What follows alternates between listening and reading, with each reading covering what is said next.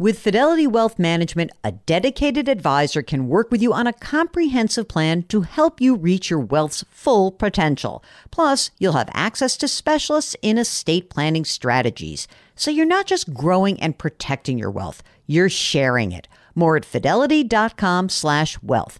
Investment minimums apply. Fidelity Brokerage Services LLC, member NYSE SIPC. And now, a word from our sponsors at Betterment. If you're listening to my show, you're looking for tips on how to work smarter, not harder. And let's be real, you're already working hard to earn your money, but how do you make sure that your money is working hard for you? Here's how with a Betterment automated investment and savings app, your money will go to work They've got technology that will provide you with advanced tools, and they're built to help maximize your returns, not to mention your time. They have expert built portfolios of low cost exchange traded funds. You know, I love those exchange traded funds. There's automated investing technology, and as part of that, automated rebalancing. Many of you have been asking about rebalancing, and it sort of feels like a hard thing to do on your own. With Betterment, easy peasy. They do it for you. Visit betterment.com to get started. Learn more about high yield cash accounts at betterment.com. Investing involves risk. Performance is not guaranteed. Cash reserve offered through Betterment LLC and Betterment Securities. Betterment is not a bank. Welcome to the Jill on Money podcast. It is Saturday, October 30th.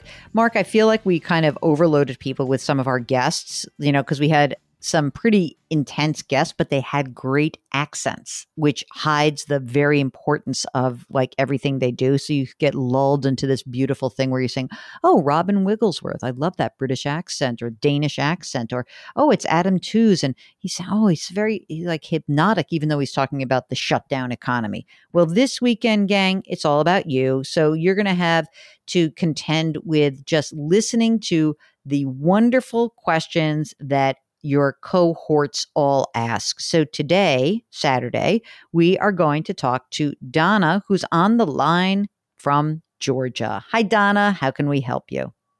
So, my question is um, my husband and I have always been in the payoff debt mindset.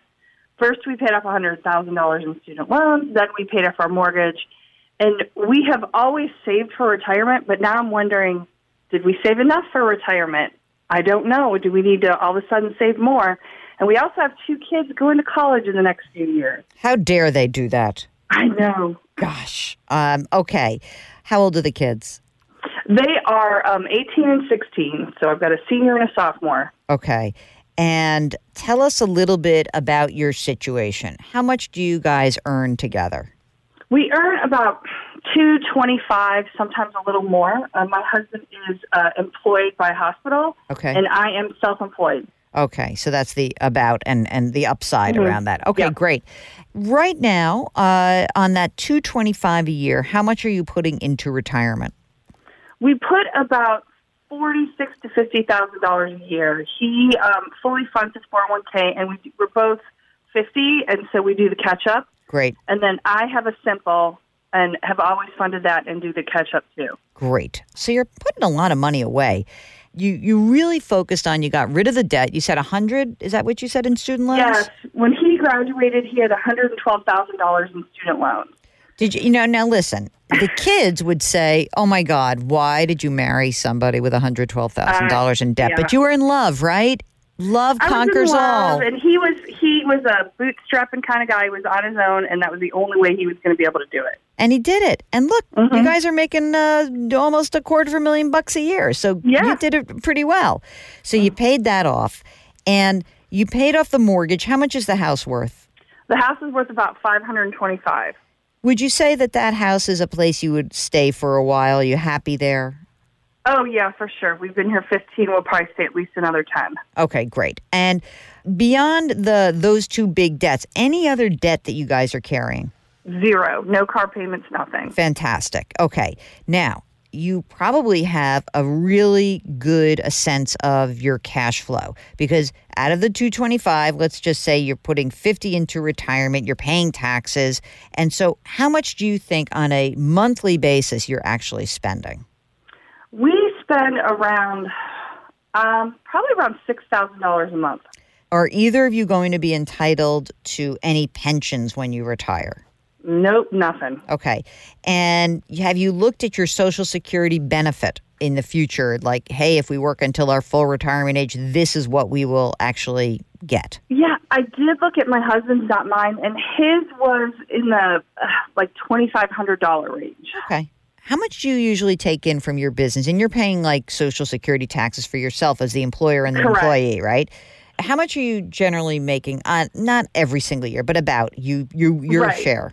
We do a salary for me strategically for taxes. Okay, what's the salary? The salary is usually around twenty thousand dollars. Okay, so you're going to have a much lower Social Security Yeah. benefit. Okay, got it. Okay, that's what I was really trying to figure out. So let's say that your Social Security benefit, if you guys waited, is probably going to be together thirty five hundred or so a month, and that's fine. Okay, now let's talk about what you have saved because you are obviously very diligent. You're very interesting because sometimes I find that those people who have some debt and they really attack it tend to be great savers because all you do is you say i've paid the debt down now i'm going to save like crazy. So how have you saved like crazy? Tell me the the the results of these good habits. Okay, so we have always fully funded 401k and Simple, and as a result of that, we've got about seven hundred thousand dollars in Vanguard, mm-hmm. and then um, another like two and a quarter in um, a brokerage firm that I think we want to move because it's charging us one percent, and then the rest is my husband's current 401k with Fidelity and stocks. Okay. So we've got about one, almost 1.1 million. that's great that's fantastic and you have an emergency reserve fund Yeah, we have about fifty thousand dollars. okay great so we have these kids we got to get them through school had you saved any money for education or did you do the retirement tango first We did the retirement tango first. beautiful Um, and, we are the, my kids. We live in Georgia, and Georgia has um, the Hope. I don't know if you know what that is, but if you earn a 3.0 or above, you get 80 percent of your tuition paid. what Yeah, so most kids don't leave. why would you right? Why would you? holy So, moly yeah, my kids will stay in state, and so we're thinking anywhere between fifteen to twenty five thousand dollars, depending upon the school that which state school they go to. hmm You mean on, on an annual basis for room, board, blah, blah, Right. blah. Okay. Books. Books. Oh, those books. So this is really great. you are you going to pull back on your retirement to No. So how will you fund that fifteen to twenty five thousand? We will because we um, just paid off the house and our mortgage was twenty five hundred dollars a month, and because of what I do, I can take more work or not take more work. We've already saved. I've already set aside about fifteen thousand dollars for the senior, Yeah. and so we just kind of plan on bootstrapping it and paying for it. Great. Okay, so you're just going to crank it out of your cash flow. So Yes. now I still so I don't have to tap into the million bucks. I don't have to Nope. worry about that. Okay, fantastic. Now, when do you think you want to try to retire? Like what are we looking at in the future here?